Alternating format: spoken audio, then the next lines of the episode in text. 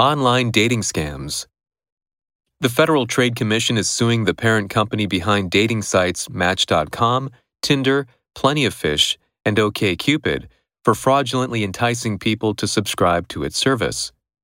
The FTC says Match Group allowed consumers who had created a profile for the sites but had not yet subscribed to receive emails expressing interest that Match Group knew were likely from fake accounts. The emails told the reader that someone was interested in their profile and allowed them access to a link that led them to a subscription page. We believe that Match.com conned people into paying for subscriptions via messages the company knew were from scammers, said Andrew Smith, director of the FTC's Bureau of Consumer Protection.